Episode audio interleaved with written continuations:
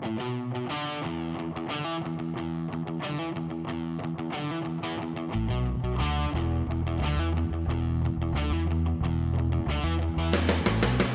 the Petersen Automotive Museum, this is Car Stories. My name is AJ. Today I am joined with Gordon McCall from Gordon McCall's Motorworks Revival and McCallEvents.com.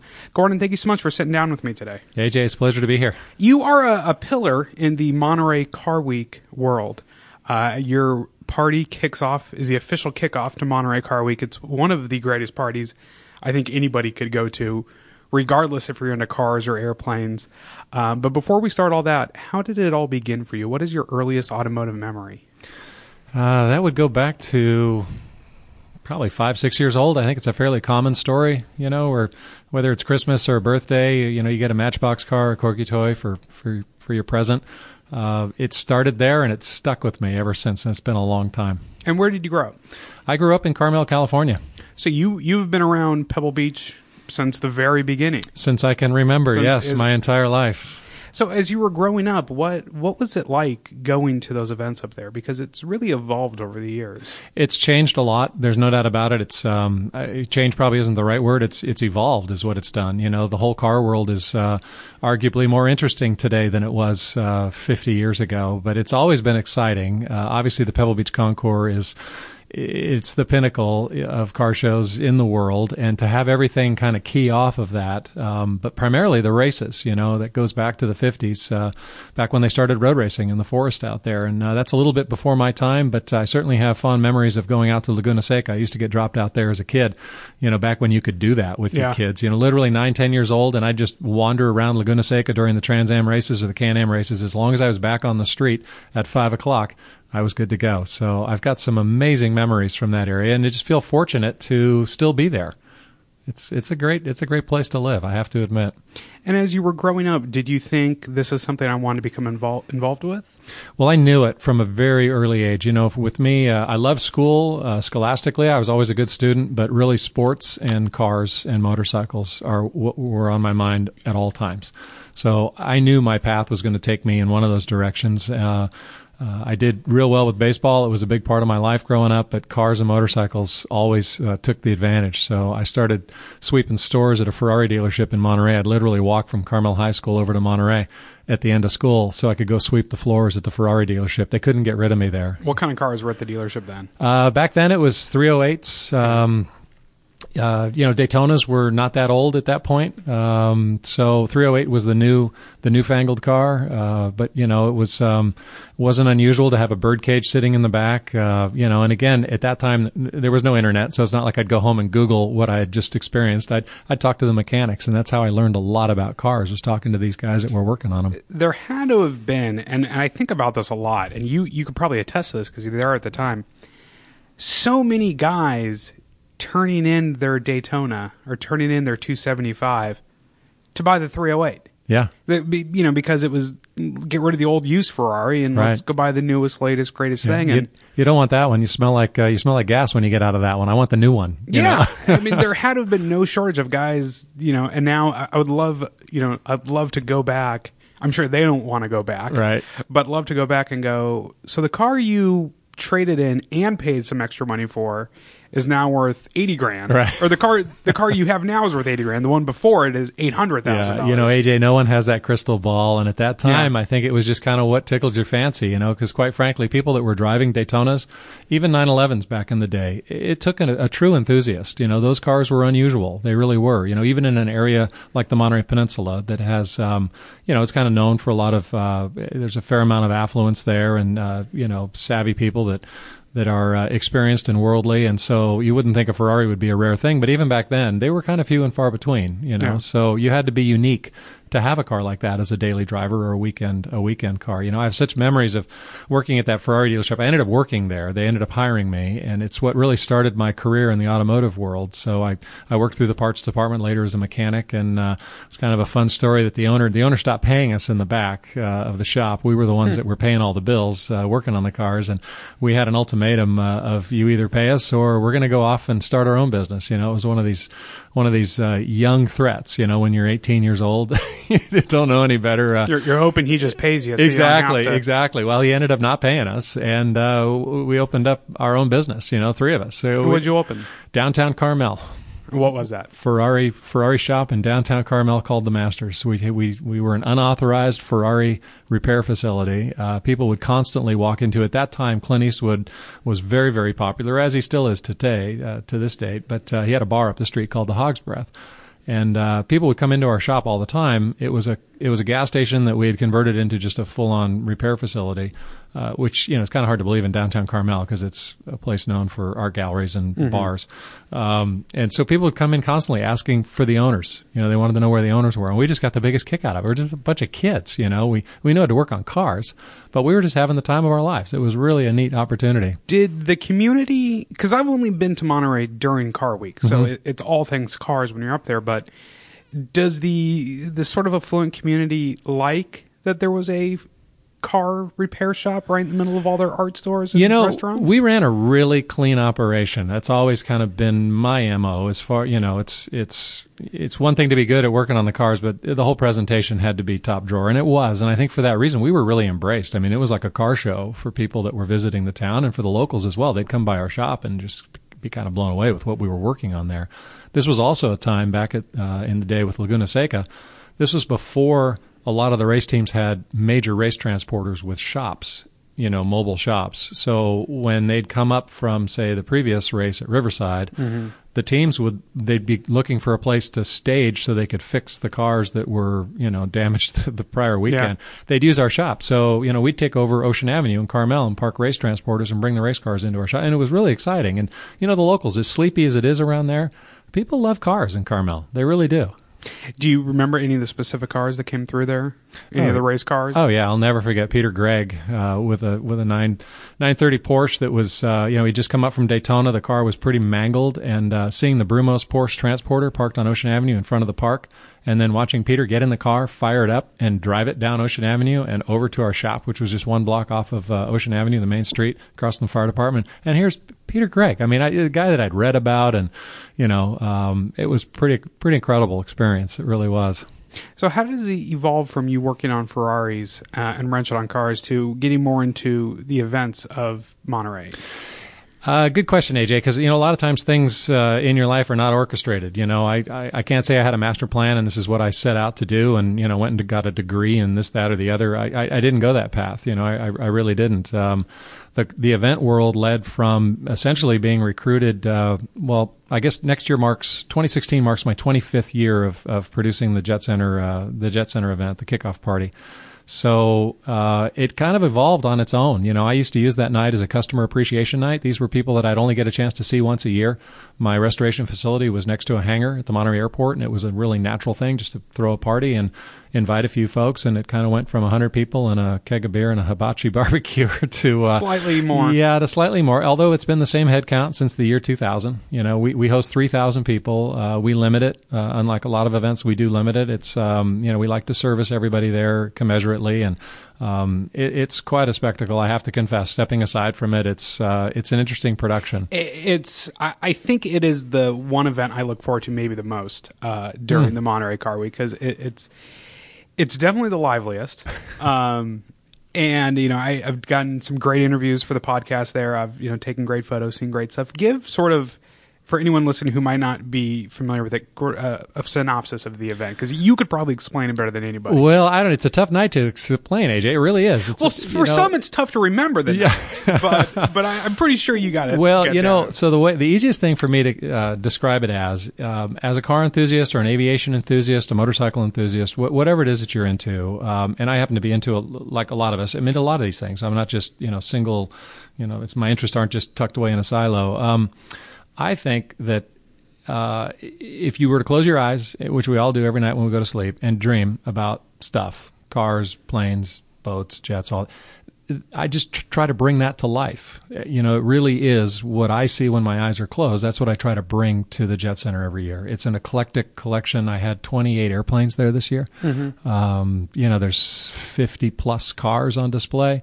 Uh, new ones, prototypes. There's manufacturers that support our event, uh, as well as just many privately owned cars that aren't going anywhere else. Um, I've been knocked a little bit over the years. People say, "How come there isn't a sign next to the car explaining what it is?" And I go, "Well, that's what you experience when you go to a car show. This is a party. Yeah. Um, why don't you talk to the guy standing next to it? Because that's probably the guy that built it or raced it to its fame, uh, or or gal. Um, you know, it engages conversation. So." Uh, mix in some food, wine, martini. You know, you, you go down the list. It's um, it's it's an interesting evening. It really is, and I'm flattered. We're credited for creating that whole atmosphere, the whole airplane car thing. Uh, we're pretty much knocked off across the country now. There isn't a major car event uh, that doesn't really have a hangar party that kicks it off, but it's all measured against what we do in Monterey, and I'm really proud of that. It uh, And- keeps us busy. And just for some examples, I mean, you know, I saw Gulf 917 there, uh, you know, Mustang fighter jets, uh, G4, you know, private planes.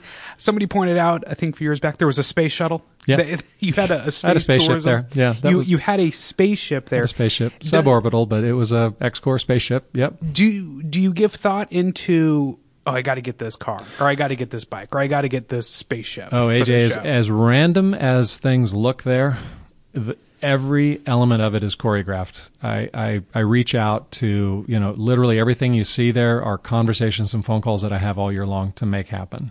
You know, it's uh, it's it looks random, and it's kind of by design that it looks random because I want it to be comfortable for people, but it's it's heavily curated yeah. you know and there are things that specifically i know i'm working for 2016 i really want to hit it out of the park for the 25th and uh, i think 25 years of doing anything 25 years of taking the garbage out is a, is an accomplishment Yeah. you know? Yeah. so i really want to have uh, a lot of wow factor there so i'm reaching out for some pretty unique incredible things uh, and it's fun. I enjoy it. I really do. Uh, my wife Molly is uh, really instrumental in the organization. There, there's, needless to say, there's a, a very serious business side to coordinating all of that that you see there, and it's incredibly unique to be able to do this at a at an airport. You know, And and there's also a charitable function to it. that's the main reason why we do it. You know, as much as we enjoy getting people together, I love when people have a good time. It's really fun to throw a good party, but uh, we support the California Highway Patrol 1199 Foundation. It's become a very significant fundraiser for that noble cause.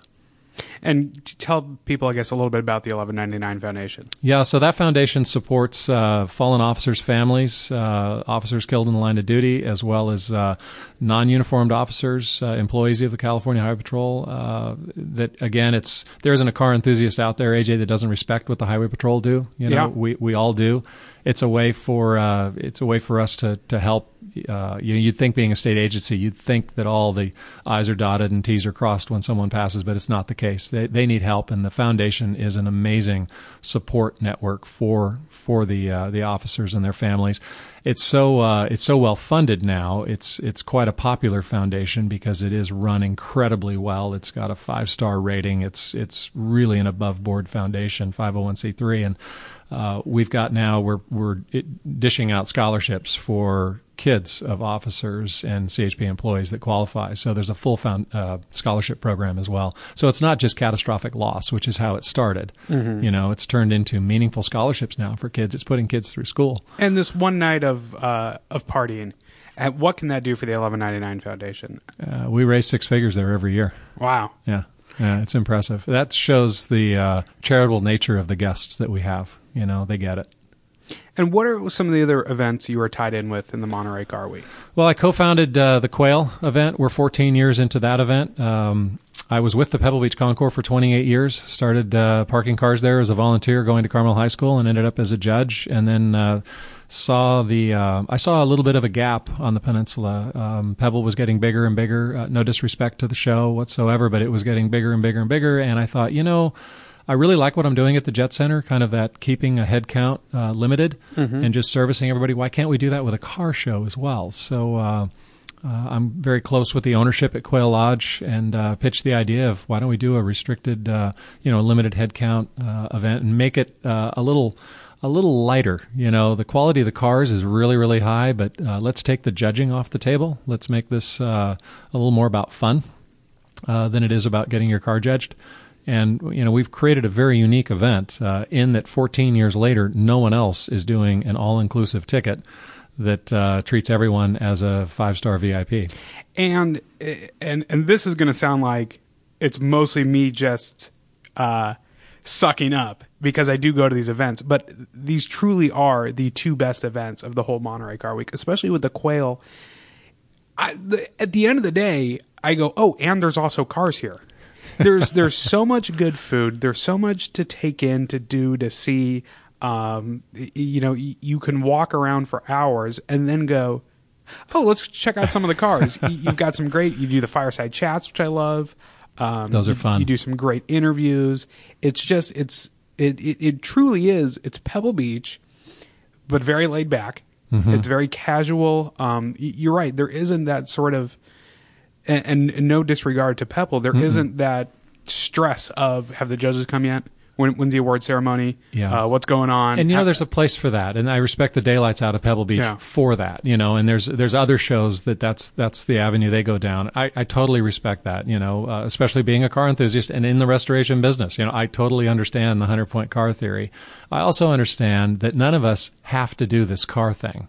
You no, know, this is all elective. This is totally elective. It's not cancer. It, it, we've got to have fun with these cars and motorcycles. And if you're not, something's not right. You know, that's just my personal view. And so I think you can you can gather 200 phenomenal cars, put them together, and uh, and not have it be about who so who blue ribbon today and who didn't.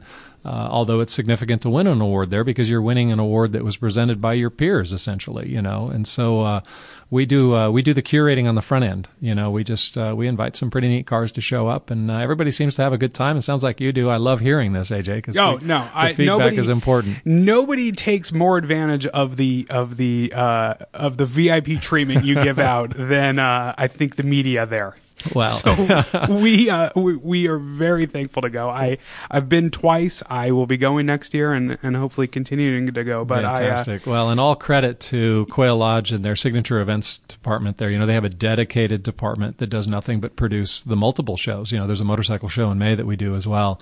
And I can tell you the full time staff there is exceptional. They're dedicated, they're passionate, and they've got the full support of the company, which is really important. You know, yeah, it's it's truly I, I would say, and, and, once again, zero disrespect to, yeah. to, to Pebble Beach. If you can only do one event, you might want to do the quail. Oh, there you go. You you not, can say it. I can't. and and that's my own personal you know take yep. on it. At least the, with the quail, you're not going to leave hungry. That's true. You, are going to eat. There's going to be so much good food and so much just life around you that you. It's impossible to have a bad day. And it seems like if it's hot all week or if it's freezing all week, the quail is the 172 degree, you know, one cloud in the sky, that light, light, you know, nice light breeze. It, it seems like it's always the perfect day. It kind of works. You know, I've always equated it to uh, it's like going to a five star restaurant and having a car show break out. Yeah.